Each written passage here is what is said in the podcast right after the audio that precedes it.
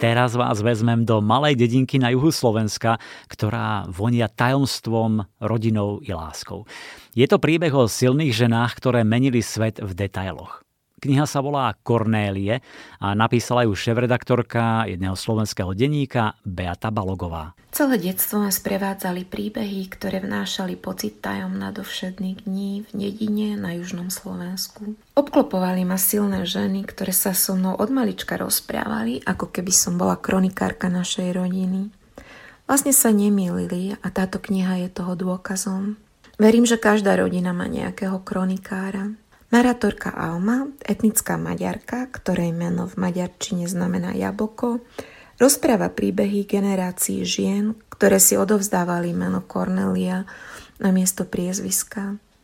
Marí mama Cornelia I pred svojou smrťou na miesto strieborného príboru zanechala Alme príbehy o čudákoch, o cestovateľovi, ktorý sa nikdy nevrátil z Ruska, o sestrách, ktoré nikdy nedospeli, o lietajúcom chlapcovi, ale aj o spievajúcom chlapcovi. Čitateľ sa stretne aj s Klementínou, so ženou, ktorá vládla nad predstavami dedinských mužov. Bola posadnutá hviezdami a niekedy strašila rodinu svojimi veždbami. Rodina si nikdy nemohla byť istá, či sú skutočné, alebo si tieto veždby len vymýšľa. Z príbehu sa vynára aj Borbála, ktorá bola jednočlenným protikomunistickým odbojom dediny.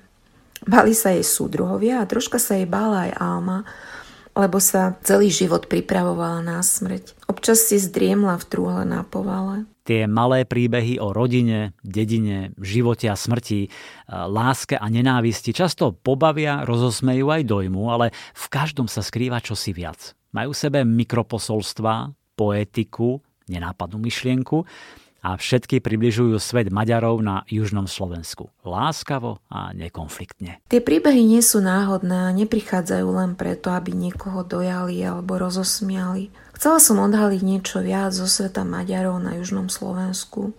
Zo sveta žien, ktoré po druhej svetovej vojne zachraňovali svet v jeho malých detailoch. Moja kniha je ako jabloň, síce sa začína v záhrade mojej starej mamy, Kornelii II, mamaky, ale postupne na seba nabaluje ďalšie aj vzdialené mestá a ľudí. Mamaka je stredobodom toho dedinského univerza na južnom Slovensku. Alma jedného dňa opúšťa tú záhradu, ale príbehy silných žien ju nasledujú. Žijú ďalej cez Korneliu 3. a 4.